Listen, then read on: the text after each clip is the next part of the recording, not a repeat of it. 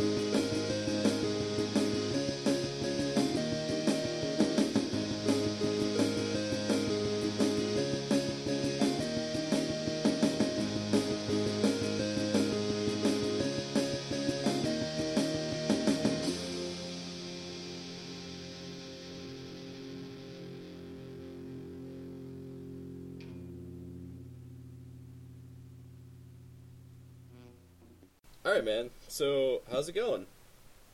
Um, it's going good. All right, well, let's let's like go back to the beginning. So, what did like how did you first get introduced to punk rock? And so we'll we'll talk about comic your comics in a bit too, but uh, we'll talk about music for a while to start things off. Yeah, that's usually how these things go. Yeah, Usually, when I when I do them with Jay, it starts off with these same questions, but by the end of the interview, Jay is really drunk yeah. and I'm, just lying upside down on Zach's couch asking nonsense questions. yeah. I uh, I I generally stay sober for my interviews. Well, I mean, that's I think that's the flair for Loaded Words podcast. Yeah, is- that- is that's Jay. That's what Jay is, That's that's kind of their shtick. and that's why you know that's a that's a good show. So, Yeah. you know, Uh, I uh, I wish they put out more podcasts. Uh, you know, Jay's busy. The, I, yeah, I know, and I, I've been slacking lately too. But uh, Yeah. anyway, so yeah, let's let's get back on track. And like, how did you first get into music, and specifically, you know, punk rock music? Well, if we say if we say music, I have to go all the way back to like when I was like eight or 9 Mhm. Um, because when I was young, my my mother was like, "You need to do something that isn't sitting in your room all day and playing wrestling video games." so she kind of was like, "You know, there's a, a music school in town, and we have a grand piano downstairs, so you could take piano lessons." And I was like, "I don't want to." And then she was like, "Well, you're gonna whether you like it or not." so that I took I, I took piano lessons for a good chunk of my childhood, and then I, I started guitar, but then I kind of was like, "Ah, I don't want to do this. It's too much." And then I got involved in sports in school for a while, but see, this is this leads up to that. Um, Yeah. and then one day, I'm I'm uh, exactly see see getting involved in punk rock and the, the whole cartoon thing is kind of all kind of together in how it happened Cool. because when I was in about tenth grade or so, I um, started getting really into animation and stuff and watching it and, and enjoying cartoons, and I always like like to draw and stuff. Mhm. And then when I I was sitting in a class one day, and I just doodle. I literally just drew through my entire tenth and eleventh grade year because I didn't want, like pay attention in school, but somehow I passed. Um, so I'm sitting there next to this friend who I keep drawing funny pictures for. And she's like, "Yo, this is really good.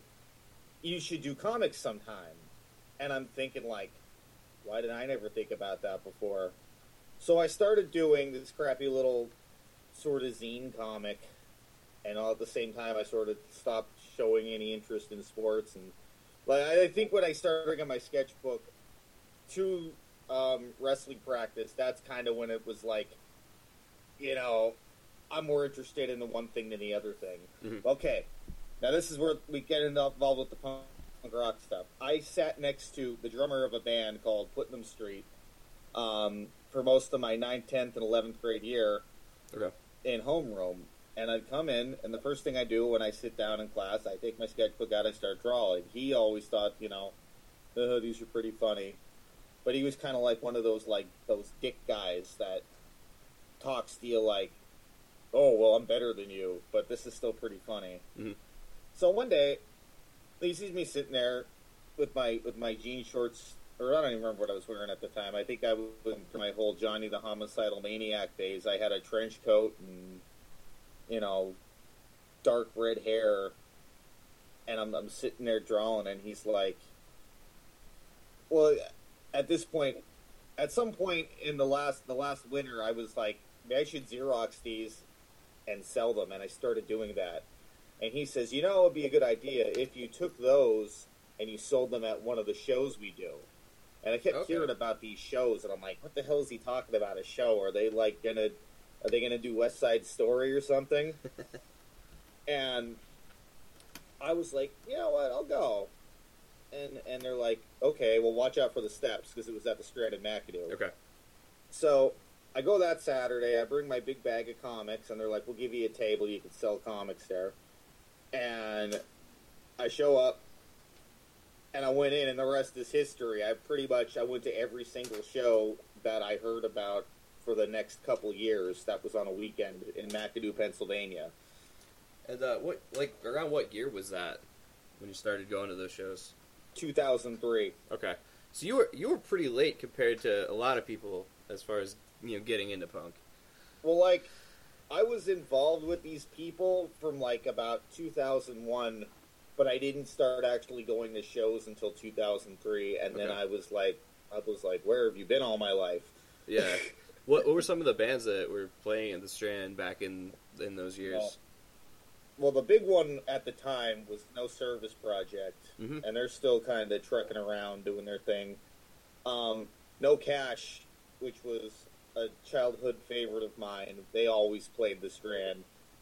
Um, and No Cash eventually turned into Mad Conductor. Um, Friendly Fire used to play up in uh, McAdoo a lot. Is Uh, is Mad like Mad Conductor? They're from Northeast PA. Uh, no, actually, the whole group originally was from Nazareth, Pennsylvania, and that's Okay. about, I want to say about 45 minutes from the area here. Yeah, and they It- that's still they're still a band, right? Um, no Cash or the Mac Conductor. Mad Conductor. I'm pretty sure that they still tour. Yeah, because I know that I think they've played here in Rochester. Like I don't think I saw them, but I I've heard about them playing here. Yeah, So they're apparently cool. like really big in Buffalo. Okay, that's that's Yeah. awesome. I didn't know they had any connection to you know that Northeast PA scene. Yeah, well, it was it was funny because when I went up to play Buffalo a couple years ago, I wore my No Cash shirt, Okay, and Brandon Neal was like, "Oh man, No Cash, we love Bad Conductor and No Service Project and all those guys up here," and I'm like, "Wow, it is really a small world, isn't it?" yeah, awesome. So, when did you first start you know getting involved in playing? Not just you know more than just going Uh, to shows. Um, well, one of the bands that played while I was was involved in this, like it, a month or two had passed, and I'm watching these bands, and I'm like, you know, I, I'm thinking to myself, I'm like, I used to know how to play stuff. I could probably pick something up again and get good at it, and I kind of got a flair for like theatrics and stuff like that because from a young age I always like had I really never had stage fright, and that was because of, of taking the piano lessons and doing the recitals and stuff Okay. when I was younger. Um, so I'm thinking to myself, I'm like, you know, I could probably sing in a band, maybe. And one of the bands that played was called Infernal Noise, and they had a guitar player by the name of uh, uh, Riggs Miller. And see, he was kind of on on the outs with this band. He was like, "Oh, I'm the front man. I sing, I write music," but really the band was not very good at all. Mm. And the rest of the members were like, "We want to get a singer and get rid of this guy." Nobody wanted to tell Rig. So,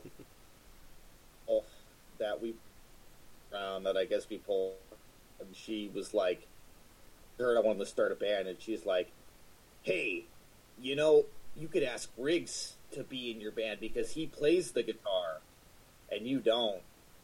So I was like, I I think there's more people in a band we're gonna need than that, so I'll ask around. So a week or two passed, or maybe a month or something. Mhm. I knew it was right before summer break, and I'm like, okay, so Riggs, we're gonna do this band, right? Every week. He's like, yeah, in the hall. And I'm like, it's gonna happen, right? Yeah, it's gonna happen. You just got to find the rest of the members of the band. So I'm like, okay. So I asked my my one friend Lance, who actually was dating that girl. We both had a crush on, I guess. and we asked this other guy who, who played drums for a metal band or wanted to play drums for a metal band, but in the in the end, it was like, yeah, I'm not coming. and then while I'm asking around for, hey, we, sh- we should, we should, like, I want to start a band, look for members. This random guy shows up, and his name's Dane. He's like, I could sing. I'm like, okay, that's good, but I'm already the singer. Oh, we have two singers. and I'm like, okay, well, what kind of music do you listen to? I'm like into like NOFX and Rancid and Pennywise and local stuff. Oh, I'm into like Blood for Blood and Insane Clown Posse, and I'm 16 year old me's like, this could work. So we had our first practice after we walked across town from West Hazleton to regular Hazleton uh, in my room. And Riggs brought his guitar amp and his guitar, and, and we had one mic set up, and I sang my lyrics that I showed to Ryan, and Dane just sang whatever. And we were like, oh, this is going to work. And Lance showed up for one practice, and that was it. And after a week or two or a couple of weeks, it was just me and Riggs again, and we're like, oh, okay. I guess those other guys aren't coming, and then Riggs is just like, good. so we we started like you know we got a couple songs together. We memorized them. We were actually getting not that bad. Um, and then our friend J Rod, who eventually would become the drummer of Terrortown High, Okay. Through garage shows in a little place outside Hazleton called Conyngham. And me and Rich were like, "Yo, let's both go. Maybe he'll let us play. Let's bring our stuff." So we asked him, "Could we play?" And he's like, "We have like a drummer, guitar, or like just me and the guitar." It's like, "All right, well, your funeral, have fun." and but at the same time, we saw this this young kid there who was about fourteen at the time, in a Green Day Kerplunk shirt, and he's like, "Yo, uh, I play punk rock drums." And we're like, "Oh, you you know how to punk rock drum?" He's like, "Yeah. If you guys want someone to like sit in on drums for you, I'll do it." We're like, "All right, well, this is going to be a giant disaster anyway, so get on up there." So he played with us. Everybody walked away, but we thought we were the greatest thing ever, and we told Justin right at that moment, "You are in our band now," and we are called Choking Hazard. And that was Justin. Um, Justin Phillips, he's Okay, in so one win, or was in one win choice. I don't know what he's doing now. Okay. So not anybody I know. Nah, he's he's from this area. It was, like I said, he was in one win choice. He used to be in Arsenal Mayhem. Okay. Um, I remember Arsenal Mayhem. yeah, that was him. Okay. Now, how long was Choking Hazard a band? Is, is that where you, you first took on the uh, the moniker of Tedd Hazard? Well, yeah, because the same J Rod that we were talking about that owned the garage, he started calling me Ted Hazard. Mhm. So it just kind of stuck. And then, like later on, when I was in other bands, I'm like, if I just call myself Ted Miller, people aren't going to remember who I am. So I just kept using it to save face. For for a little while when I first met you, I, I thought that Hazard legitimately was your last name. A lot of people still think that, Yeah. I mean, and then when I, they find out it's not, they bu- they bust my balls about it. I've I've heard like crazier real last names, so it's not that unbelievable. Yeah, So how, how long how long did you guys have that band? it was about a year. Okay. Um, and then we got a we got a bass player that was just a, a kid we knew down the street named uh, Rob. He played with us. He actually got really good. He went on to be in Arsenal Mayhem, but like I started picking up the bass and the guitar at the same time, and I taught myself, you know, how to write music, how to play music at this time, and I kind of suggested to the guys, I'm like, yo, it would be cool if like I played second guitar, and they're like, no, not really, because you're just going to be the singer. And I'm like, but if I sing and play guitar, we won't have to find a second guitar player. They're like, no. And I was kind of getting fed up, but at the same time, the same kid who invited me to my first show was like, I'm fed up with my band. And I'm like, I am too. And he's like, well, maybe we should do something about that. Maybe we should start our own band. So eventually, I quit Choking Hazard, and that's what I did. I grabbed my bass and I started jamming with him on weekends. Okay. And we got Tony from Things Left Unsaid to be our guitar player, and that's where Terrortown High came from. Okay. And eventually, Rich just joined that band too, because why not? and and you know, it just keeps going and going. I you know start bands, I leave bands, and now I'm where I am today. Yeah. There's just so much more history. Um, those those first two bands, um, Terrortown High and Choking Hazard, did you guys um, release any music, uh, as, like you know demos, EPs? well, the entire album that we recorded as Choking Hazard is on YouTube. okay, cool. Um, and the same thing goes for the, the second album Terrortown High did, Controversy Can Be Funny. That was actually, we were signed to the infamous Acme Records to release that album. Okay. And after we released it, we decided to break up because our drummer quit and we didn't want to get another one. And I kind of was just fed up at this point. I was like, you guys treat me like crap. I don't want to be in a band with you anymore. Gotcha. What? And plus, we wanted out of our contract. The guy was like, "You have to have three albums for me under the Terrortown High name." And then we were like, "Well, if we just not be a band, we don't have to do that." Mm. So we stopped being a band. What what year was was Terrortown? Like around what years was Terrortown High doing stuff? Um, about 2005, maybe no, end of 2004 into like 2006 was our initial run, Mhm. and then after Pulp Fiction was a thing, um, halfway through, I'm kind of like talking with Tony and Riggs again, and they're like, "Yeah, we want to do TTH again," and I was like, "No, ain't doing it." Unless Jared comes back, and then Jared came back, so I was like, "Okay, well, I got to quit this other band." So I show up at our drummer's practice, the drummer's house, and I'm like, "Hey, I gotta grab my PA because I'm running a show." Okay, man. Well, I'll see you at band practice. I'm like, "Yeah, I sure you will." I just drove off. So and, And- Pope, Pope Fiction was another band that was in there as well. Yeah, Pulp Fi- Hold on a second. Okay. Yeah, Pulp Fiction was another band that kind of started off of uh, TTH because Mhm. literally when TTH broke up, this Bill kid he shows up and he's like, "You need a drummer?" I'm like, "I think so. Like, I could do it." And I was like, "Okay, let's try him out." And they're like, "You don't want to try him out." I'm like, "Oh well, you know, I'm gonna start a band with him." When I showed up to his house, he was like, "Where's the rest of the band?" And I'm like, "You're looking at it." and then I just ended up asking um, our friend Bobby, who was in Ted and the Hazards, to play too. So that was a whole other band.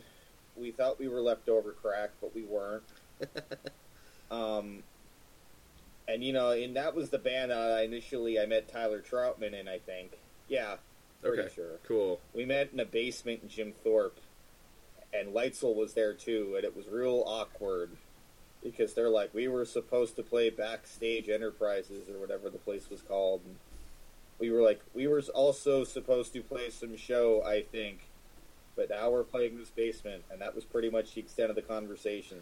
Yeah, it, back in the day, like there wasn't. A, it seems like there wasn't a lot of crossover between like the Schuylkill and Northumberland County, like scene that Tyler and I were a part of together, and that like northeastern PA scene. And Yeah. somewhere you know around that time is kind of when things started to cross pollinate. Well, what, what ended up happening, at least in my opinion, was when we were younger and we were doing music in our own towns, there was more people actually involved in it that wanted to do it. So, like, you had Mhm. like about like ten bands in high school at the time that could all get booked on shows, and you didn't really have to worry about getting a band from out of state or, or out of town to come in and and you know fill your spots up Yeah, you know, network and stuff like that. And then when everybody graduates high school and goes off to college, and of course, there's going to be those people who get sick of the music scene and are like, "I'm going to go be in a, I don't know, anything A but a musician. Yeah, yeah, I'm going to go be a lawyer or something like that." And then you don't hear from them again until you you see them at a bar about ten years later, and they tell you how they messed their life up, and they wish they could still go to shows and stuff. And you're just like, "Yeah, I didn't stop going." So. yeah. Uh, now, did all these all these bands like play at like Cafe Metro? I, I just love talking about the Metro because I love that place so much. Uh, yeah, well, Choking Hazard didn't get on a Metro show. We tried tooth and nail to get onto a Metro show, and every time we tried, they're like, "You don't have a demo, you can't play." Mhm. And when we finally recorded, we never released the album, gotcha. so we didn't get on.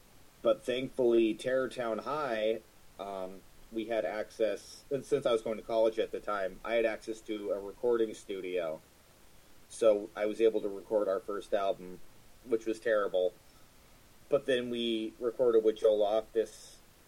Um, I think it was 2005, 2006, and we got "Controversy Can Be Funny" done, and we we spent about four months on that album, make polishing it up, making it good, and it came out in March. And when we started sending those demos to Cafe Metro, they told us right away, they're like, "Yeah, you guys can play this show." And we played about two Cafe Metro shows. Cool. That that was a a special venue. It's not their first time coming up on this podcast. Yeah, the second time we played it, we played. The crowd was nuts, and right after we're like, "Yeah, let's go to Denny's." And the next morning, I woke up and I heard a guy got stabbed at that show, and I was like, "Oh, this TTH is a little too much for him." yeah, I, I never was there for any of that crazy stuff, but I know that some shady things went down at that venue, but i still love that place. And you make an appearance in that documentary too. Well, yeah. See, the funny thing about all that was the other bands I was in, Rachel Cousin Jamie, Pulp Fiction. They never got a chance to play Cafe Metro because that's when the music scene was mostly metalcore hmm and screamo stuff, and we really didn't get to get out that much to do anything because that's all it was. I think honestly, the, most of Rachel Cousin Jamie's shows were either we would play wrestling shows or we would play hardcore shows where we stuck out like a sore thumb at um, the Phillips Emporium. Yeah, Yeah. that was that was a weird. That was such a weird time because I wasn't like I was playing, you know, like 06, 07. I was in like sort of an emo band and we played with a lot of metalcore and it was real weird. Um, and the the funniest thing, the funniest thing about Rachel and Jamie is that is actually the band where I got the No Beer and Pretzels in Okay. because our bass player was uh, Eric, who was drum for them for years. Yeah. And then when we decided to record, Cash and Wortman just show up, and they're like, "We're gonna be here too and help with the album." And Chelsea Smar was there too. Mhm. She just kind of sat in a corner and didn't didn't do anything. She just laughed the whole time. I mean, if you listen to the recordings, you could probably hear her laughing, but you could definitely hear John and and Cash and me and Eric and all the other people laughing. I It was it was definitely a weird weird point in time for the music scene for me at least. Mhm. Um, and and since we're bringing them up, we're like taking little bits and pieces of each band. With Rage for Cousin Jamie, we well that, came from us trying to do Terrortown High again, and then Riggs being in five bands at once, and Jared just kind of being like, "Yeah, I don't think we should do TTH anymore." And I'm like, "Oh, so you don't want to do music?" He's like, "Yeah, but I want to do music with you because you seem committed." So let's do that. And then we're like, you know what? We're gonna be like, you know what we're gonna do? We're gonna be like Death from Above 1979, and I'm just gonna play a distorted bass. So I started doing that, and we played our first show. And and, and this is the funniest thing. Riggs showed up because his band was playing, and he took his guitar out and he was playing it unplugged. And I'm like, you get the hell off this stage. and then at that point, Jared shows up to practice. He's like, "Do you have a guitar?" And I'm like, "Yeah, I kind of have one." He's like, "All right, you're playing guitar now." But I don't want to play guitar. Can we get a guitar player? No, they're a guitar player now. so I started playing guitar, and then he's like, "Eric's gonna be our bass player." This was his band. I was just the songwriter. And then one day, horn players show up, and I'm like, "Why are there horn players here?" He's like, "Oh, we have horn players now." So we had three horn players, and we were like an indie ska band. And then the two horn players kind of stopped showing up for practice, and Jamie Harashak, who's in Amber 2 now, he uh, he was the horn player, and that was the band. And we played a bunch of on and off shows ev- until we recorded our album. And Jamie was like, "I'm going to college, which is far away." And Jared was like, "I'm having a baby," and then I was like, "Hey, Eric, we can do something." And Dale, who was our second guitar player, and they were just kind of like, if there's no drummer, we don't really want to play. So then it was just me with an acoustic guitar, and I'm like, I could just write my own music, So, so- and that's kind of where Tedd Hazard came from. yeah. And did you, with any of these bands, did you guys play out of, you know, out of that kind of northeastern central Pennsylvania area, or was uh, Tedd Hazard really your first? Uh, Well, first every band I was in before Tedd Hazard and the FNO Buddies, and Condition Oakland, of course, we only played in Pennsylvania, and the furthest out we ever went in Terrortown High was in Du Bois.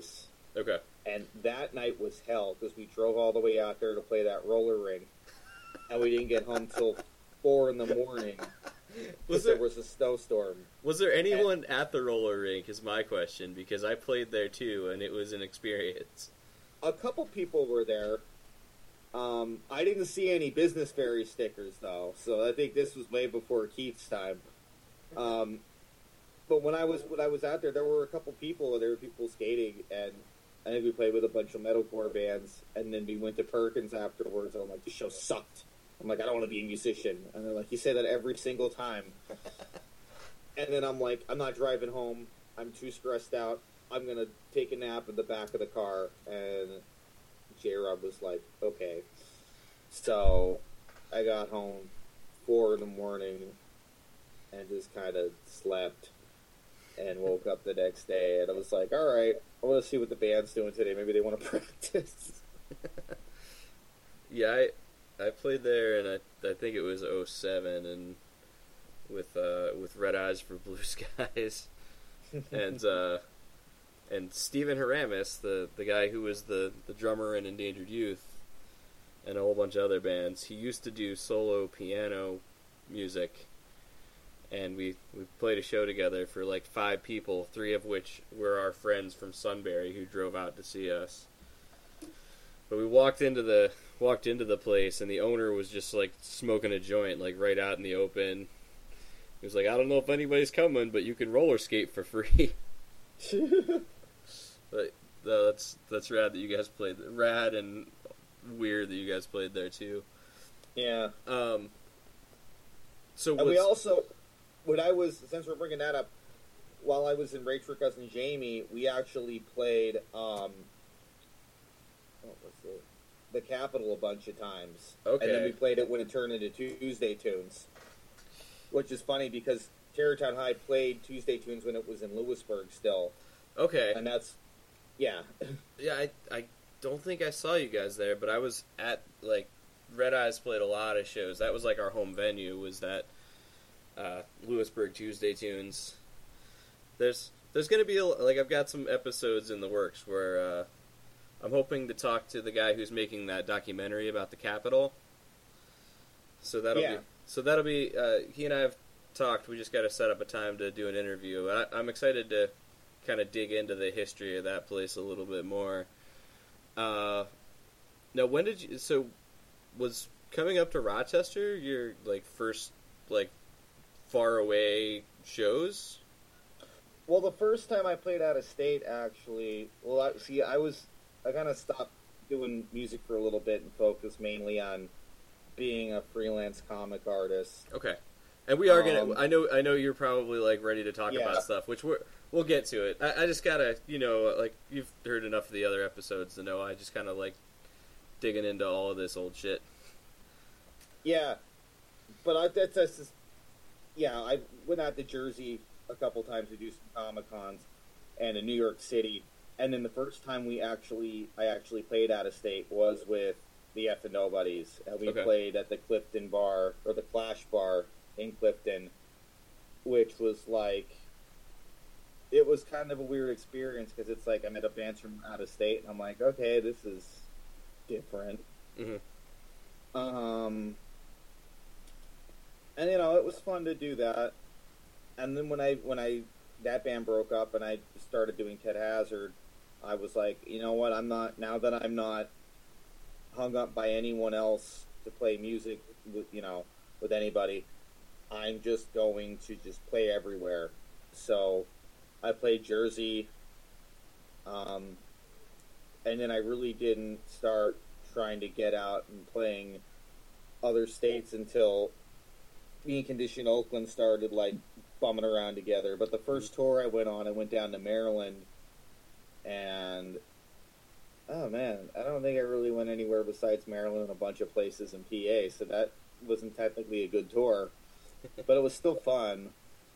Um, and that was funny that tour because a lot of the shows I was on with Condition Oakland, and I'm pretty pretty sure at the last show of tour I was just kind of like, so we got a couple hours to kill. You guys kind of want to hang out before we play, and they were kind of like, all right, I guess. So we went to like a weird subway in the Pocono Mountains and kind of just hung out. And then after that, it was like, yeah, well, we'll see you around. And then like a couple months later, me and Tyler like sort of started jamming um, with Jay, this kind of side project band, and then we just started. It's kind of just started like we were we were like trying to find excuses to hang out with each other. It's just like, hey, we're gonna jam this industrial noise band if you want to come up, and I'm like, yeah, I don't want to be part of it, but I'll come watch. and then you know that was kind of just like the rest is like history with like you know hanging out with those guys and starting to get involved with them. And then it was like a weird part of time where I was involved in the Hazleton party folk punk scene. Mhm. and I I was like I wanted more. Like I wanted to be like I want to do more with music. I want to get out. I want to tour. I want to actually be a legitimate musician. And those guys just all wanted to get drunk in a garage together Mhm. so the last we would they would do a lot there was a lot of house shows in Hazleton at this point in time and I I was I was responsible for throwing a few of them because I would do shows at my the old place I lived And that was and then that was the the the the hazard. hazard area Okay, yeah. yeah. And when East Meets West would do shows at their venue, at their house, they called the Pit. Hmm. And the last show we played at the Pit, which was the last show, Brandon pretty much said, "We don't want any nonsense going on here, but we're going to shove fifty bands on the one bill, Wow. and there's going to be no stress or anything. We're just going to have a fun show." And halfway through the show, it is a funny thing because I asked Brandon, I'm like, could Tyler play? Because he's going to be coming back from Bethlehem. He wants to know if he could do a solo set. And Brandon's like, yeah, I just told him to show up with his acoustic guitar. And we're I'm there, and Tyler shows up with Dan, Billy, and Allison, and I think Jay was there too. But what ended up happening was in the parking lot, and the story is very fuzzy. There was this girl, and she got in a fight with her, her friend, and she started kicking cars in the parking lot of Damon's, which is next door. And Damon's calls the cops. They're like, something's going on over there, and there's a girl kicking cars. And next thing you know, someone runs out of the bushes, and it's like, oh my god, the cops are coming! The cops are coming! They're gonna shut it down! And, and there's a bunch of like underage drinkers and stuff like that, and so we're all like freaking out and I like run out, and I don't remember who said what, but one of us was like, "I'm like Tyler," or Tyler's like Tedd. I'm like, "What?" And he's like, "The cops are coming. We got to get the hell out of here." And Tyler's just like, "All right, meet me at of all places Taco Bell." that so we go to Taco Bell, that would be where I would expect Tyler to want to meet anyone.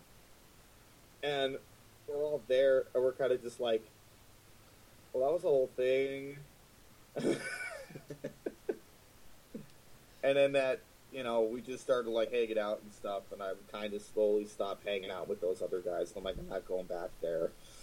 I Yeah. want to be involved in a different part of the music scene. And then at that point, it was like it started the little remains of music scenes that were in each area, like you know, Schuylkill County, what was left of Hazleton, bits and pieces of Scranton, like you know, a little bit of Williamsport. We all sort of just started doing shows together, and that the music scene went from being, you know, huge in little areas to just kind of being broken up and then just kind of combining again.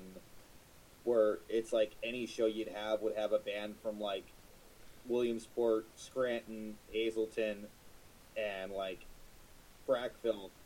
And it was kind of more interesting because you had so many more stories to hear and so many different personalities and new friends and stuff like that. Yeah, no, it's there's definitely I still see this now when I you know come back home and, and go to shows. It, there's not always a lot of people, but there's like a close knit community in the scene in in you know northeast and central PA for sure. Yeah. Yeah. Um. So when you guys, I'm going to tie this in with with the comics in a minute. So you you guys, you first you did a tour with Tyler and ended up coming up and meeting uh meeting this whole uh, Rochester crew. Yeah, um, that was actually well, that wasn't my first tour, but it was my, my, my second tour. But it was the first tour I did with Condition Oakland. I think Mhm. after we did that one tour, and I kind of like came up to hang out and do. So, oh, we were doing the Violent Nuns at this point because we thought it'd be funny to be uh, the Violent Nuns for a little bit. and I was just kind of like, I'm like, it's fun being the Violent Nuns for a little bit, but you know, it would be cool since like you guys aren't really playing with a drummer right now, and I'm acoustic. If we all kind of went on a tour, or maybe Tyler said that, one of us said that, Mhm. and then we both of our eyes lit up. We're like, "Yo, that'd be a great, great idea to go on a tour with each other." And so he, they booked the tour. I booked a couple shows. Um, obviously, I booked the ones that weren't very good. But you know, we went up to Rochester, and I, I was like, "Oh," I was like, "So this is what an actual tour feels like. This is great." As we went on a bunch of bunch of other tours together, and, and that was fun. Yeah, so and that's that's when you and I met, and that's been uh, that's uh, that's been fun. Uh, but one of the things I rem- one of the things I remember from early on is uh, you bringing your comic books along, and you, I remember you had the Captain Anar- Anarchy comic book. Yeah, um, I forget exactly at what point I started doing comics again, but it, after 2010, I had a, a real sour taste in my mouth about doing any kind of comics. And in most of 2011, I didn't do them, and then in 2012, I started doing them again after an idea I had with some friends about because we, we just saw The Dark Knight Rises, okay? Mhm. And I had this old character that I used to draw in high school called Captain Anarchy. And we were joking around like, hey, if he had like a super villain bad guy, he he it would probably be the hipster, like the Joker, Yeah, but he's a hipster. So we kind of started joking around about that, and they're like, "Oh man, if only we knew like someone who did comics and stuff." And I'm like, "I I do comics, and I could do it." So I wrote the story and I drew it, and it came out great. And it was like my my first foray back into doing comics after not doing them for so long, and then eventually. I tried doing a sequel to Captain Anarchy. I finished it, and I didn't like it, so I never Mm. released it. and did you did you self publish that Captain Anarchy? That was book? all self.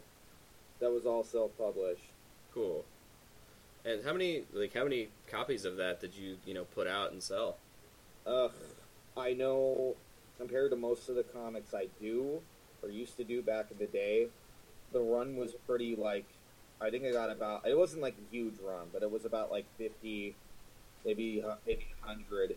But they all sold. So you know that was that was pretty refreshing. And then I was like, oh, I'm gonna do more stuff with comics now because it actually seems like it's going somewhere. Yeah, and what and uh, was there something that came in between that and when you started doing those Guts Crew comics? Well, yeah, that's we're bringing that up. Um, I actually started doing when after I got sober, I started working on the book Life is Pain, Mhm. and that was about you know me dealing with like my alcoholism and stuff. And I did that, and I planned to release that, and I never got the funding to release it, so I never did. So it kind of just sat on my computer until now when I'm making the film about it, which worked out better. Cool. And then after I did Life is Pain, I did Squid Life Crisis, which was never released either. Which I kind of I'm planning on doing the same thing with that that I did with Life is Pain. And then with those those two, I I kind of started. I adapted a style from a book I did in 2010 called Total Crap, where basically it was just me drawing little absurd pictures and writing nonsensical stories with them. Hmm. Okay. So I used that style in Life is Pain and Squid Life Crisis because it was easier to draw and it was more appealing. It didn't look like what everyone else draws. Okay. Cool. And I remember, I remember it like like like it was yesterday. I'm sitting there, and I think I was with Ed from Right Hand Cure and the Forty Odd Steves, and I'm like kind of like, like you know, it'd be funny if I just like started drawing a comic about the local music scene. And I think I had just this like dumb idea. It was the first Guts Crew comic I ever drew, and he was sitting right there with me when I drew it. And I, I don't even remember what the idea was. I'd have to look it up, but it was something with burned CDs, and it ended up with like Billy with his shirt off and a goat. and I was like, "Hey, this is pretty good." I'm like, you know what? I'm gonna start doing these. I'm gonna do them, and this is what always happens. I'm going to do these comics once a week, so I do not stress myself out. And the next day, I drew the first comic with Krusty Keenan in it, and the that was it. Like I drew it, and I think I put it on Facebook, and it got like 50 likes, and I was like, you know what? I'm just gonna keep going. Nice. Now, how, how many how many of those Guts Crew comics did you do? And uh, like uh, with that name, do you remember? Um, actually, I do. I have this all documented and, and everywhere. Oh, my, my Netflix is still up. What do you know? um, I have about the first five volumes are all Guts Crew. There's about 500 and 149 actual Guts Crew comics. Wow. And currently, I'm at, let's see here, 1,445 finished comics. Wow. And that is not including um, holiday specials or what I did for the deli. I have about a hundred some comics done for the deli. The, the deli is a that's a Philadelphia based. Uh, is it a magazine or just a website? Yes, it's actually a national based um, music magazine. Okay, that's awesome. I didn't know much about it. Yeah, there's like websites for like up each major American city on on the internet, but there's only one actual like released publication in New York City. Okay. And so you, you started out doing the Guts Crew ones, which I mean, those were they're super fun for for me and all the people that like we know you. So we were we all made it like people in the scene here in Rochester and people back home. We all kind of made appearances. So obviously that's super fun for us. But then you kind of transitioned um, to Crustoons, um, which is also super rad. And how many how many and you you started that as just a, a comic and then then you developed that into your cartoon. Yeah, well, we um the reason why, and everybody always asks me this, the reason why Guts Crew became Crustoons.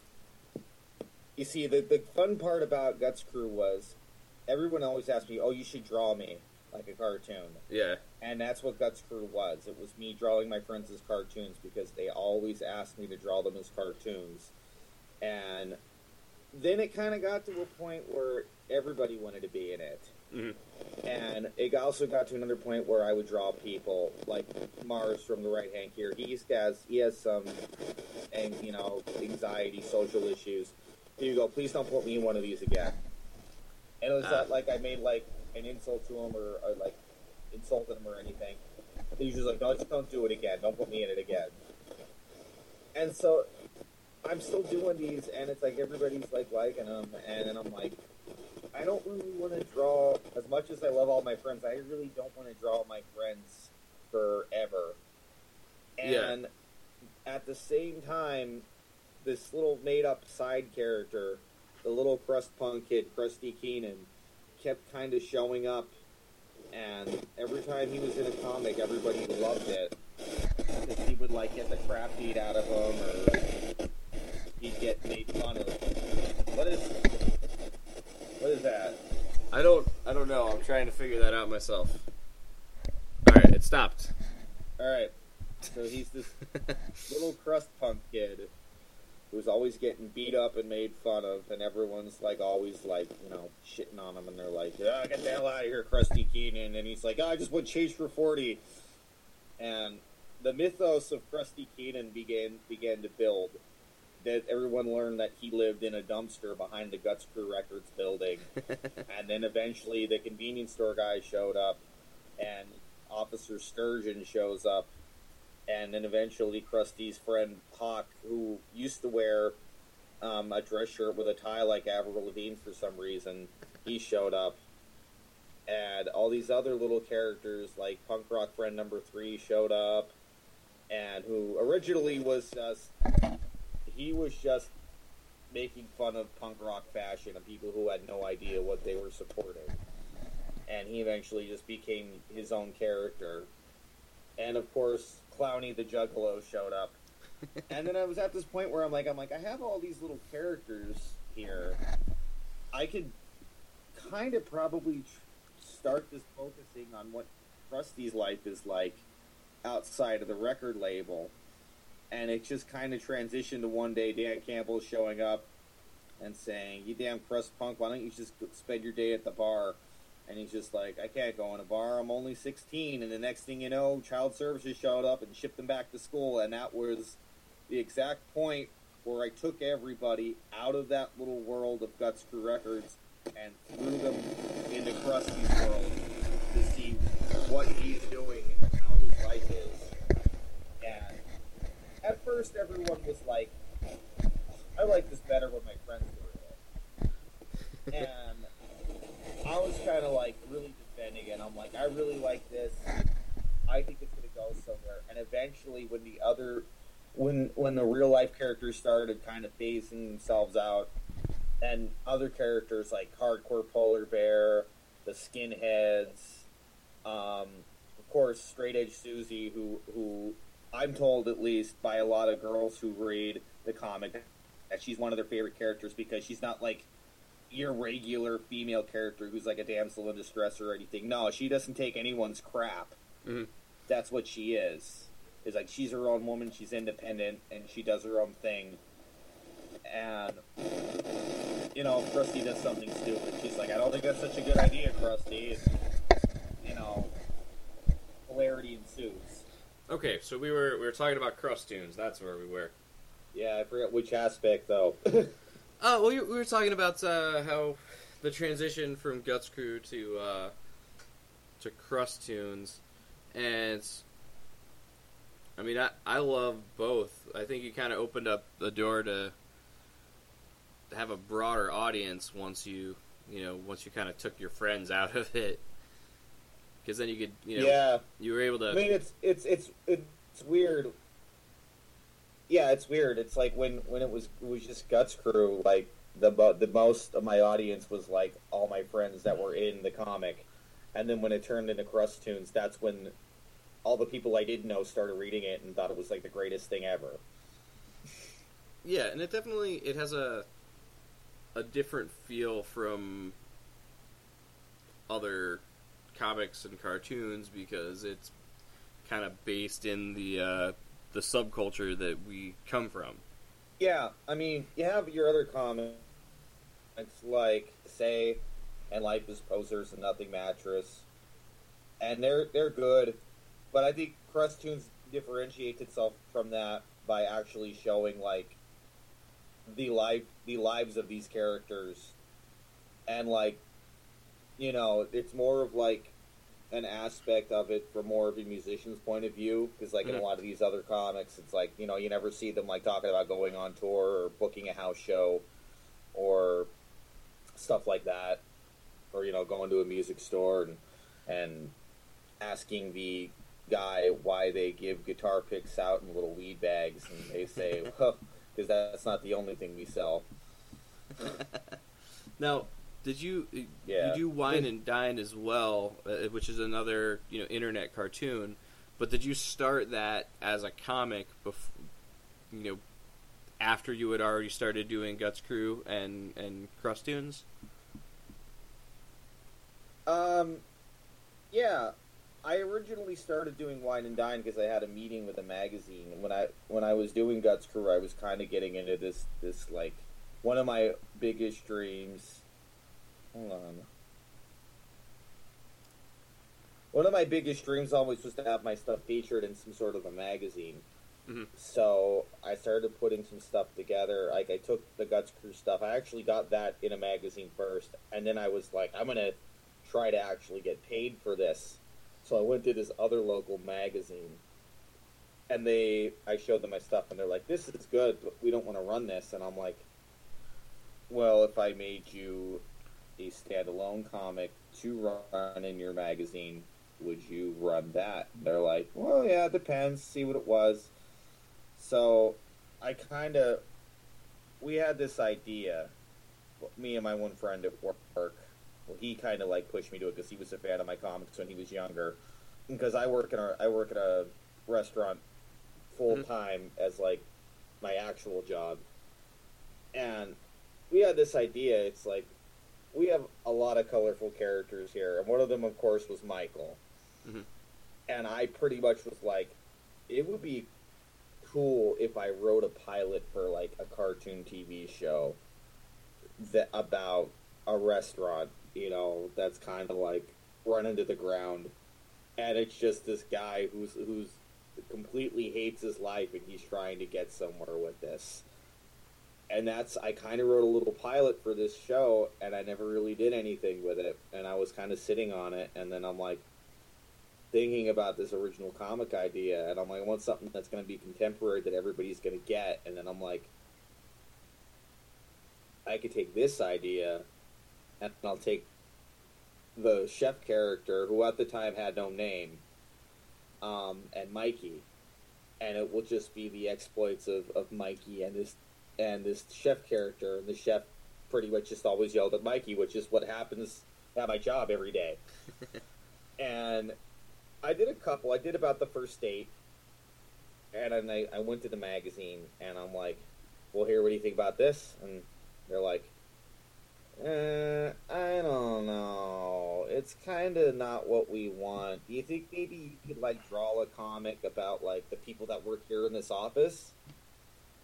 And I was just kind of like, I don't work, so I don't know how to write comedy about an office. So then I Mhm. started writing No Class, that little short-lived uh, comic I had for a little bit. And then, like, after six of them, I'm like, this isn't funny. I don't like this. So I just showed it to them, and, and actually, this is at the point where they stopped returning my calls because Panorama Magazine does not like paying anybody for original content. They only like running ads. Okay. So Gotcha. that left a bad taste in my mouth, and I was just like, "All right, well, I'm just gonna take, I'm gonna take Wine and Dine, and I'm gonna give it to the other magazine that I was doing stuff for, and I gave Crustoons to Pennsylvania Musician, so they were both being run in magazines at the same time. And while I was making these comics for Hazleton Life magazine, at the same time, I was beginning to draw other little wine and dines like in my spare time. I'm like, hey, we'll just draw this. This is funny. Oh, look, there's a waitress now, and then another wait. Then I I got to the point where I had about maybe like 80 or 90 of them, and I'm like, I gotta start doing stuff with these. So I announced I was gonna start running wine and dine once a week, and then I was just like, eh, I'm just gonna run it every day. so that's kind of where that all came from. But I mean, and it's it's it's real weird because now, like I used to do Ted Simon years ago, and like I would do like hope if I was lucky one every other day, and now I'm doing like the first thing I do when I wake up. Um, I wake wake up. Well, if I this is if I'm not working, I wake up, I take a shower, I go upstairs, and I draw two comics in two different worlds. That's- and that's now I have about a thousand sum of wine and dine made up, and, and like I said, there's about almost fifteen thousand five hundred, or what is it? One five zero zero. That's what the number is of Crustoons comics. That's that's awesome. And Crustoons got was wasn't that at, or maybe it still is. I don't know, but wasn't that up on Maximum Rock and Roll's website at some point? Yeah, Maximum Rock and Roll run that for a little bit. Um, I kind of just like sent it out there, and they were like, "Hey, these are pretty cool. We'll definitely run it." So we ran it for a little bit, and the worst part about Maximum Rock and Roll was I would send them one, and it'd be like a really good comic, like um, the one where Krusty couldn't get on the show because he didn't sell enough tickets. And Booker's like, you can't play. And Krusty's like, well, what do you need for me to play? He's like, your firstborn. And he's like, come on, Susie, back the band now. Let's go. Um, and they were like, we don't run this, but we'll run the one with uh, Susie in the cop cosplay uniform because you know, sexism is cool. Weird. And I'm just like, it got to a point where I was like, the only time these guys will run something from a cartoonist if, if there's some sort of like sexist notion in it, Hmm. and I, I didn't like that, so I stopped sending stuff to Maximum Rock and Roll, Gotcha. and then I started just working on the cartoon itself. Yeah. Well, that sucks that that's how that worked out, but it must be kind of you know cool that a a publication, you know, even if it's just a website that has the history that Maximum Rock and Roll does, you know, gave any time to something you've you've done. That's got to be, you know, pretty rad, right? I mean, yeah, it's it's kind of it was it was cool. It was really like humbling to be in Maximum Rock and Roll. I mean, even though it was the website, but at the same time, it's like you got to stick with like your morals and stuff. For sure. And I don't really like, yeah, Now, uh, you've been doing the the the cartoons. Both you've done two seasons of Crustoons. Is that correct? Is two are two seasons finished? uh, yeah. The first two seasons are done. Well, they're done already out there. Yeah, and there's how many episodes are in each? Twenty. Cool. And what about Wine and we Dine? Work on uh, uh, Wine and Dine. I mean, we have all the little shorts done up of them, but when I started working on on season one of Wine and Dine, I had this grand vision of it. I was like, I'm going to do this just like Crustoons. I'm going to do 20 episodes. It's going to be great. But when I s- decided to start doing a cartoon about the everyday operations of a restaurant, I didn't realize that inside of a restaurant you have all bits and pieces that you have to throw in and animate. And literally, the difference between Crustoons and Wine and Dine is, is this: Crustoons takes place in a different bunch of different environments, Mhm. um, and Wine and Dine takes place in one area. One area that I had to literally lay out the entire foundation for and make each little scene, like each little room, um, up on the computer and hand drawn and stuff. So, and I'd have to remember for like continuity where each little room is. Mhm. So, and Wine and Dine kind of like that's when it kind of took a life of its own, where I had to do like like the dining room first off in the show. That took me a couple hours to do Mhm. because you have each little table and chair in there, and then of course you got your background and stuff like that. Um, but yeah, compared to Crustoons, there's a lot more detail. Okay. Now, what's what do you think? Which which one do you think overall is? Do you get better responses from you know, on the internet or from just just from friends? Well, this is this is where it gets. I actually wanted to talk about this. Um, Good, I'm I glad- have fans for each of my my shows slash comics that I do, and it seems like the people that absolutely love Wine and Dine hate Crustoons, and the people that absolutely love Crustoons will not give Wine and Dine the light of day. but then you have these very rare fans that like both things, and they're equally, and they're like, "Oh, I like them both," and then like when a Crustoons character shows up on Wine and Dine, it's like, "Oh my god, that's so cool," you know. but right now, I think because of the the, I don't know. See, that's really weird because I kind of feel like Wine and Dine had a better response, but I, I think the only reason for that is because it was it had better production quality than Crustoons. If the production quality for Wine and Dine would have been the same on Crustoons, I think Crustoons would actually be a lot more popular. Okay. Um, but unfortunately, there wouldn't have been 20 episodes for each season then, because I Yeah. would have had to spend about three weeks on each episode. The original first two seasons, each episode of Crustoons took me about a week to do. Okay. Near the end of season two, when I started changing how I do things and using better programs and stuff, um, an episode took about two to three weeks. Now, did you did you ever have any sort of you know training as far as animation and you know production, or is this all? Have you just kind of figured out how to do all this stuff on your own? Um, the latter. Okay. I remember That's like awesome. it was yesterday. I went to. I gotta stop saying that. Um, I went to a Thanksgiving dinner with a girlfriend at the time, and they had asked me. They're like, "Oh, so what?" I'll even use one of my voices. Like, "Hmm, what do you do for a living? And I'm like, "Well, I work in a restaurant and I do cartoons as well." Hmm, like moving picture cartoons, and I'm like, "No, like little comic strips." How droll. Hmm. so I'm driving home. Hold on. Right. So I'm driving home and I'm thinking, uh, like, it's like really itching at me. Like, everybody has always said, like, yo, if you did animation, it'd be so funny. And I'm like, I gotta figure this out.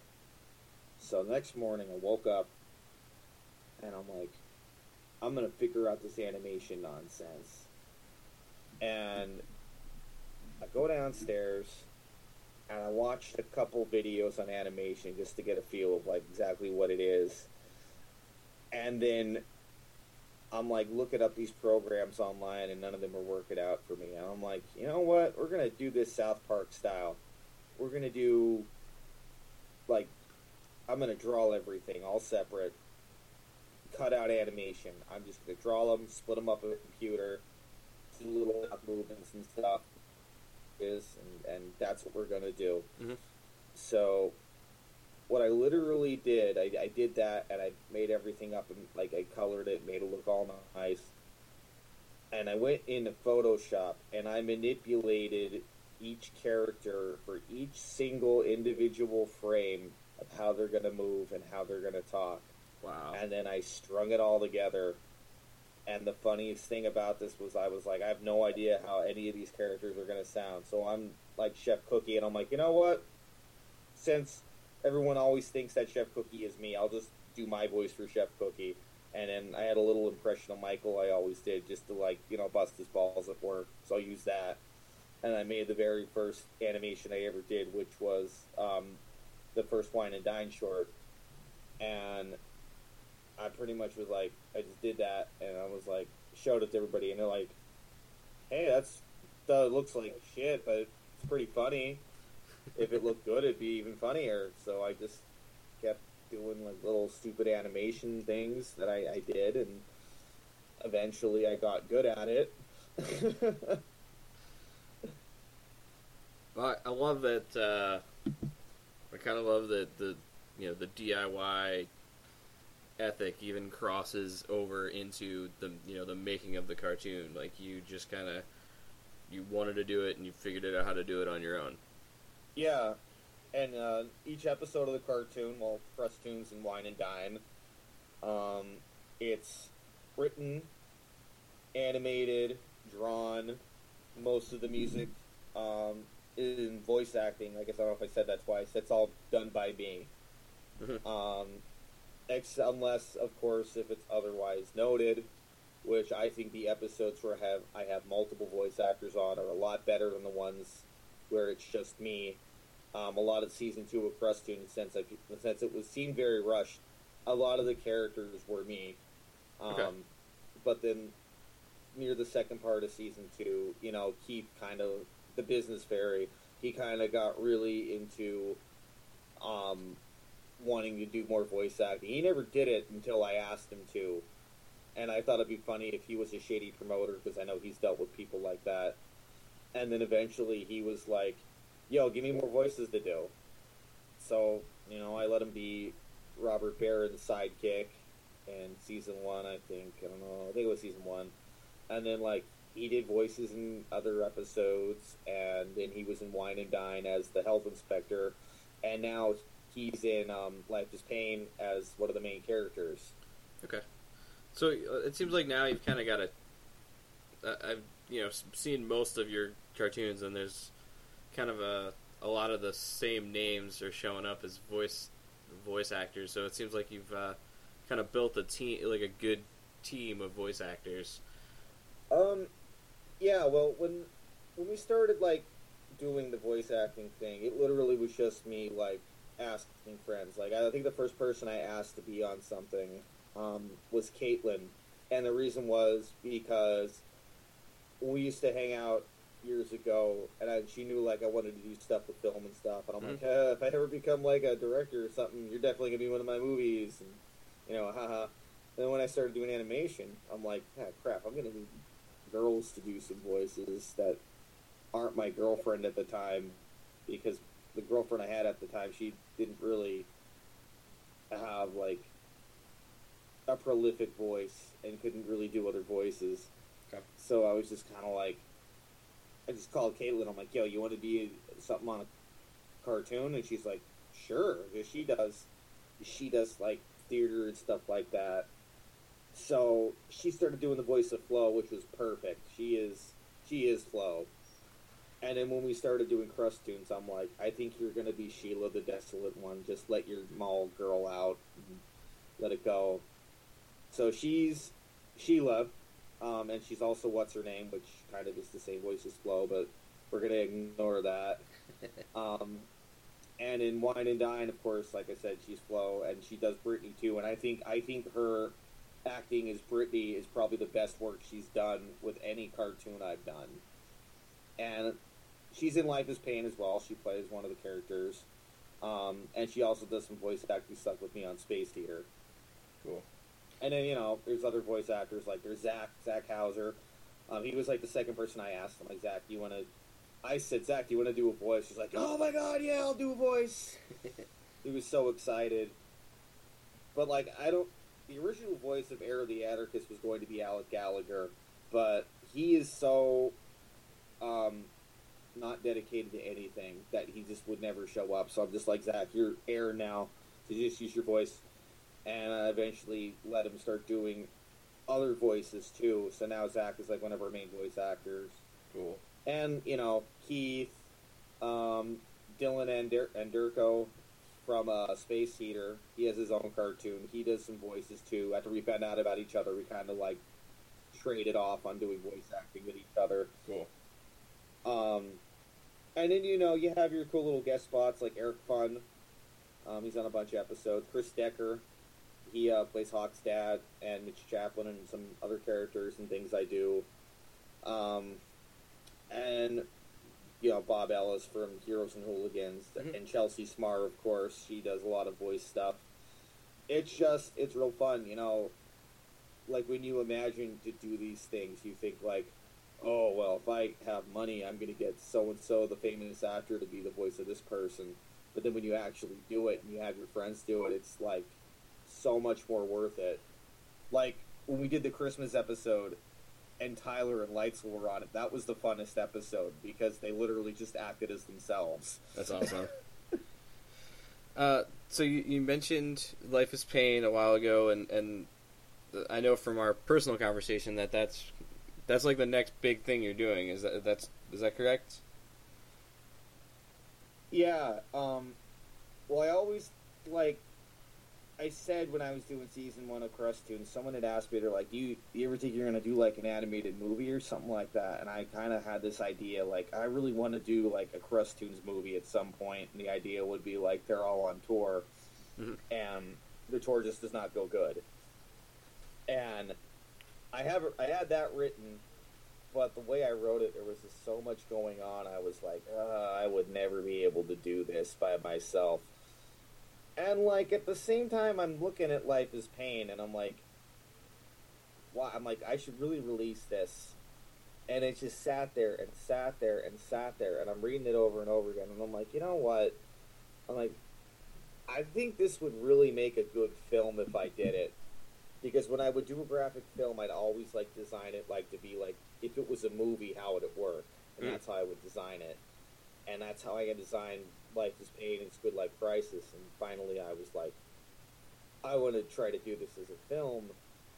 And then I think halfway through Wine and Dine, like at the beginning of Wine and Dine, I was like, I can't do a film. I gotta, I gotta hold off on that and and not do it. And then halfway through Wine and Dine, I'm like, the next thing I'm gonna do, I want to do a film because I feel like that's where I need to go. and I, I think it was literally like the week after I did Wine and Dine. This is what I always do to myself. I'm like, I'm gonna take a month off, relax, not stress myself out, refresh my brain, and then go right into Life is Pain. Mhm. I li- literally I sat down the day after I finished Wine and Dine. I started messing around with like some snow effects on my computer, and the next thing you knew, the first scene of Life is Pain was done. And I was like, "Well, there's no turning back now. I guess I'm doing Life is Pain." Very cool. And then I just pretty much reached out to everyone I've been involved with before who's voice acted for me and was like, if you want to be in the film, there's a part for you. And we got Chris, um, Keith, Caitlin. Unfortunately, Zach was not able to lead the voice for this one. We had planned to, but he had just been too busy. Um, and of course, we had we had some newer voice actors too. Um, like since we were talking about Rochester, uh, Corey Kesserling does a voice, Very cool. and uh, John Kiss, of course, he has one of the best parts in the whole movie. He plays a drunk guy who keeps asking for change for forties, and um, originally in the book, this character was just like a little side character. But when I asked John to do it, he says static, and then John was like, "Hey, could I do some uh, ad lib?" And I was like, "Okay, sure." So he did a little bit of ad lib on there, and it just came out so great. Like his character is just, I think his character is my favorite character in the whole movie. And when I do another movie, because I do plan on doing more films in the future, he's definitely going to be in them, as well as episodes of Crustoons. Cool. When when's the expected release for Life is Pain? Well, hopefully it's going to be finished next week. The plan is next week. It's probably going to be the week after. And then I, I plan on doing an aggressive um, little promotion campaign for it. Um, I'm going to be making a Facebook event page. Um, I'm going to be take, actually taking out some ad space, hopefully, to promote the release of the film. Cool. And the projected release date, I want to say, is going to be the end of June. Because I want to have it out before yard stock. Oh, awesome. And another idea I have is I want to take it around to venues across the Northeast and um, actually premiere it before it's released, so people will see it and get a buzz going. Yeah, and this is and you know it's a it's not a full length you know feature length movie. Like it's a it's a short film, correct? Um, yeah, it's probably only. It's looking right now like it's going to be about ten minutes, Yeah. which is the longest thing I've ever done. Okay. Might be shorter. I'd like if it was longer, but you can only stretch something out for so long before it seems watered down. Mhm. Um, but like I said, it's going to be ten minutes. Um, the story, like I was saying earlier about the film, it's about. Um, I, I wouldn't want to say it's mostly about alcoholism because as I'm working on it, it seems more or less it's about. Um, what was the tagline I came up with? Uh, life is what you make of it, not what it turns you into. Okay. It's about getting out there and, and and fixing things for yourself and not relying on other people to do that for you. Very cool. Well, I'm Yeah. super excited to see it, and uh, now what's Oh yeah, oh go ahead. it's definitely going to be like the most visually appealing thing I've ever done. Um, originally, I planned on using um, bits of classical music as the score, but half halfway through working through the first part of it, I'm like, the score, this piece I'm using is not going to be long enough, and I feel like if I keep it with that, I'm going to be hurting the story. So I ended up where I started to write um, a main theme for it, and now almost done with the film, it has its entire film score for it. So that's a that's a whole thing too. Yeah, that's and that's another thing we haven't even touched on is like you're not only animating and voicing a lot of you know some of these characters, you're also you know scoring a lot of these you know the cartoons and and obviously the the Life is Pain um, short film and and you know and also using your you know using friends music. So I just I love that you know you're you're including your friends and and doing so much work on your own as well. Yeah, um, one of my favorite parts of Crust and I'm, I'm really looking forward to season three with this aspect, is adding music from my friends' bands Mhm. or bands in general, because it's like every episode has a theme, and I always tend to pick the one song that fits that theme perfectly. Like you know, we do the Christmas episode, and we used uh, "Merry Christmas" by the D Grade Monsters. Um, and of course, they were all over the Halloween episode. And Yeah. then, like, we'll do like. I'm trying to think of another good episode. Like, we'll use the ticketing, and we use these these streets from Endangered Youth. Yeah. which is a whole other thing. That's a Um, that's an old school track too, man. That's that's super old. And that was that episode was really hard to pick a song for because I'm like I don't have any friends that have any songs about parking tickets or anything. So I'm just like, all right, I'm just gonna use these streets from Endangered Youth because they're driving on the street. Oh, that's not what the song's about at all, but that's amazing. Yeah, it's not what it's about, but I mean, it kind of I made it work Yeah. somehow.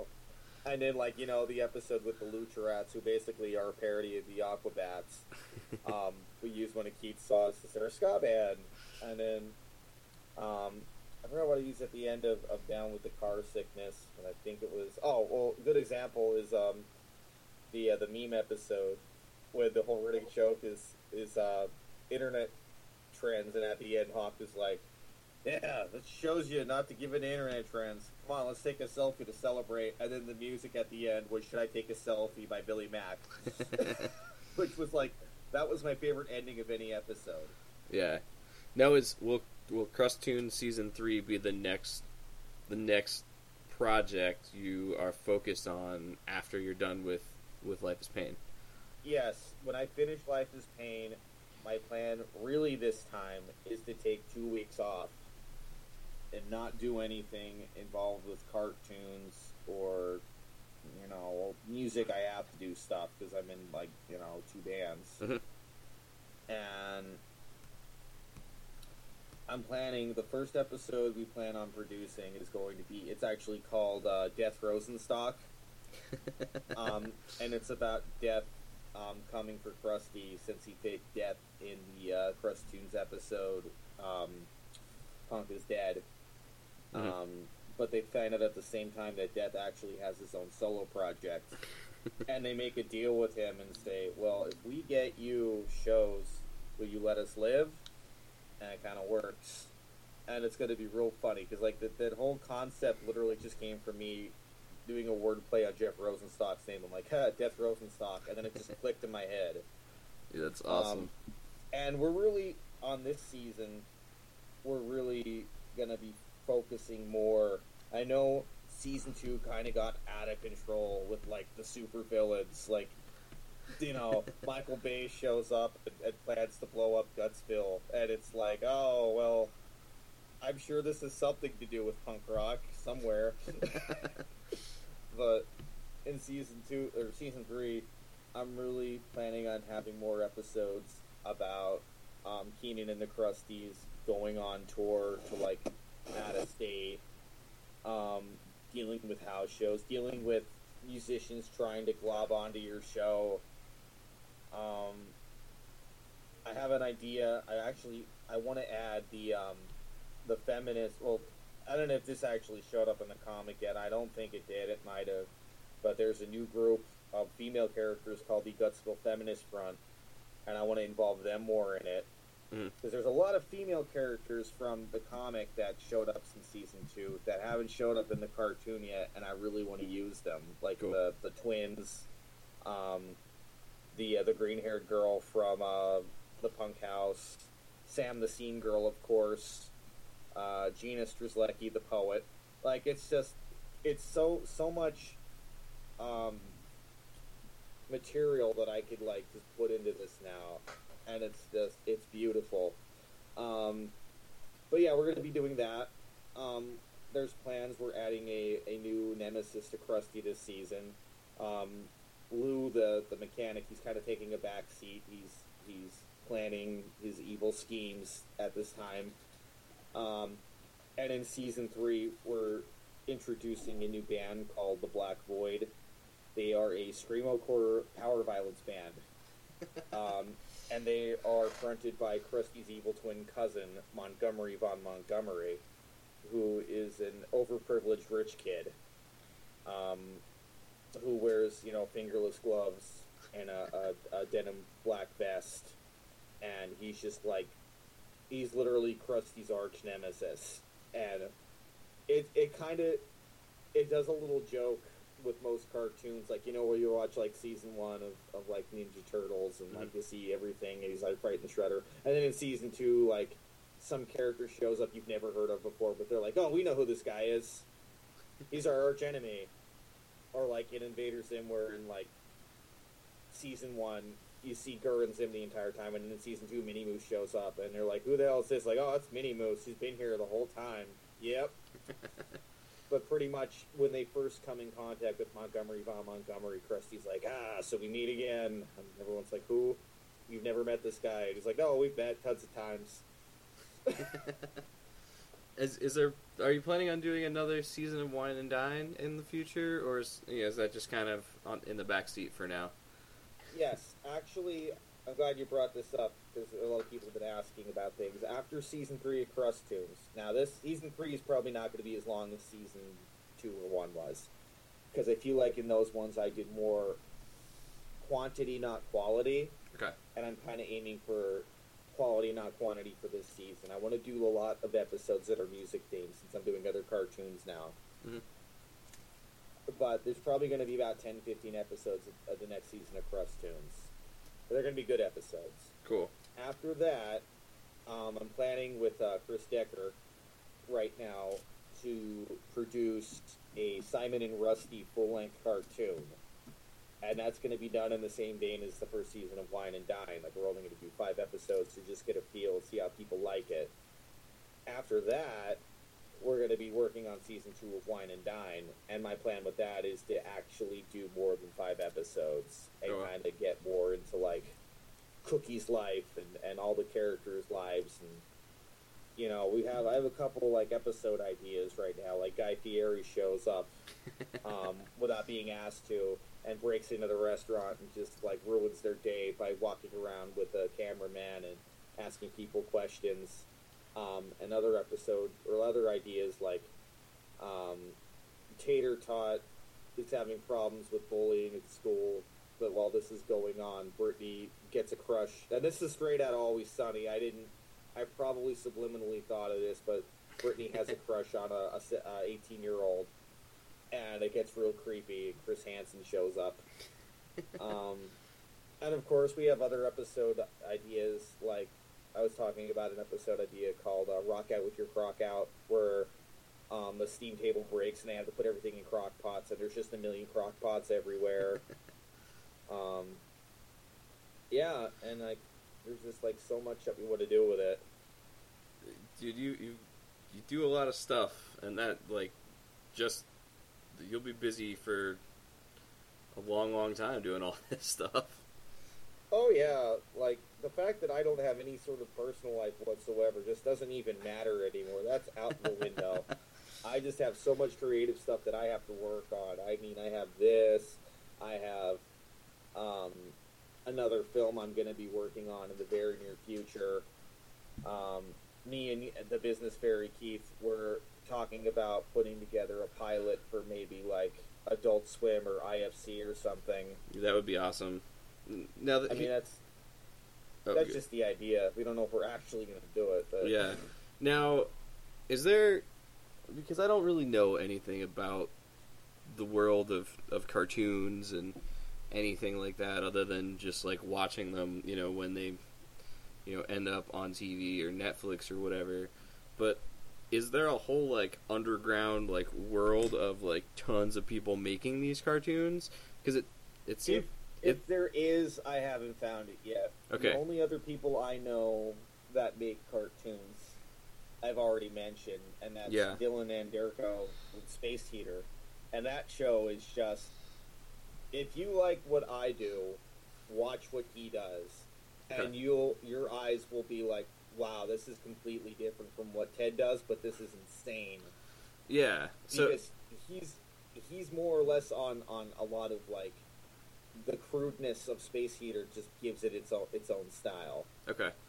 Yeah, because I Yeah. mean, yeah, I know how it is in music, and everyone's got a band or some sort of project these days, and it, it's so like everything's always so oversaturated as far as like so many bands, but you know, not as many people are willing to, or at least not people I know are willing to put the amount of time and energy into the animation and and doing all the stuff that you do as far as that goes.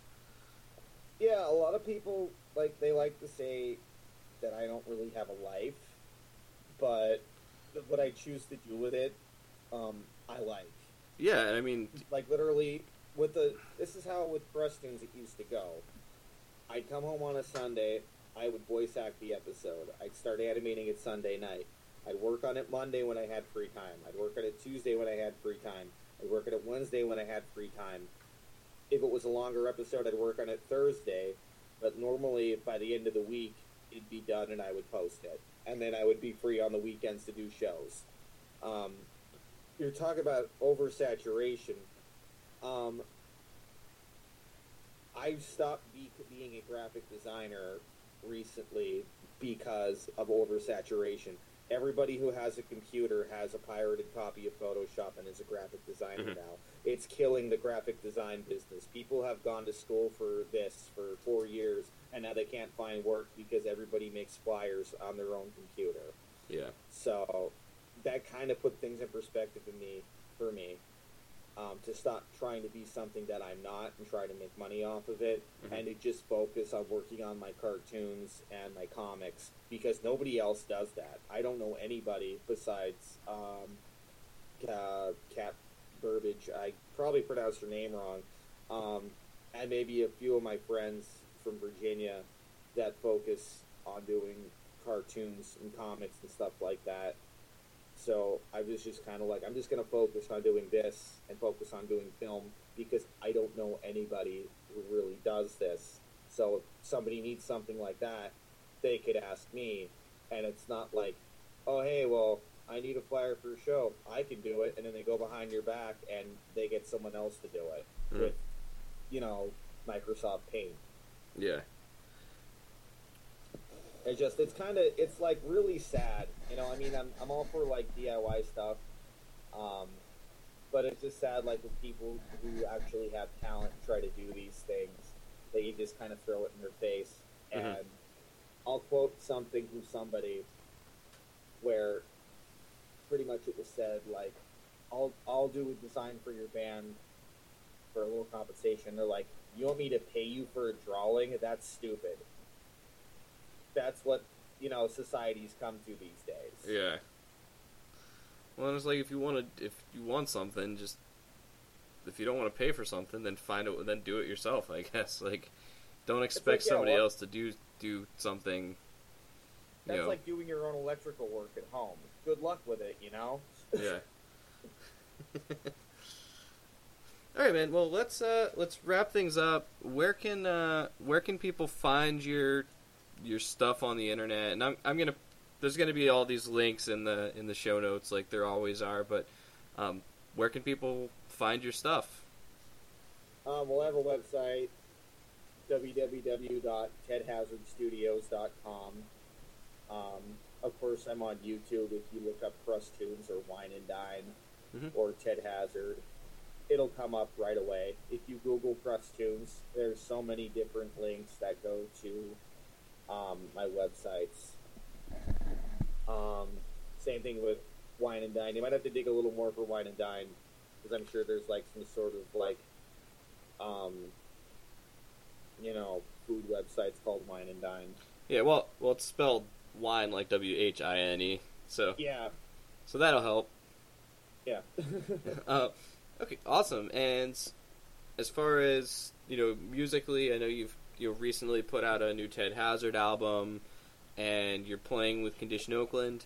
Um, want to plug what you're doing musically and anything you've got coming up in in the near future? Well, I am. I'm on Yardstock. I have a bunch of local shows coming up. Um, there's talks of maybe doing a tour in maybe the fall. But I know I tried doing that last year and it just didn't work. Uh, um, I do at in the next year at least uh, starting to work on an album again, another one, another full band album Cool. and I'm also trying to put a volume two of Sociopathic Media out, where I'm picking newer new songs, not new songs, but different songs I haven't performed full band yet, and putting them out because when Sociopathic Media came out, that was mostly an experiment to see if I could do full band stuff, and it worked. And then I did Self Reconstruction, which came out great It did. now I'm going to be doing another sociopathic media, and I'm going to be doing songs like Rickety Steps, Fuck You, It's Christmas, um, maybe Broken Memories, just you know stuff I didn't do on the other albums. Okay. Very cool. All right, man. Well, thank you so much for you know spending a couple hours on a Sunday afternoon to talk, and um, hopefully some new people are gonna find out about uh, what you're doing and really you know and really dig it.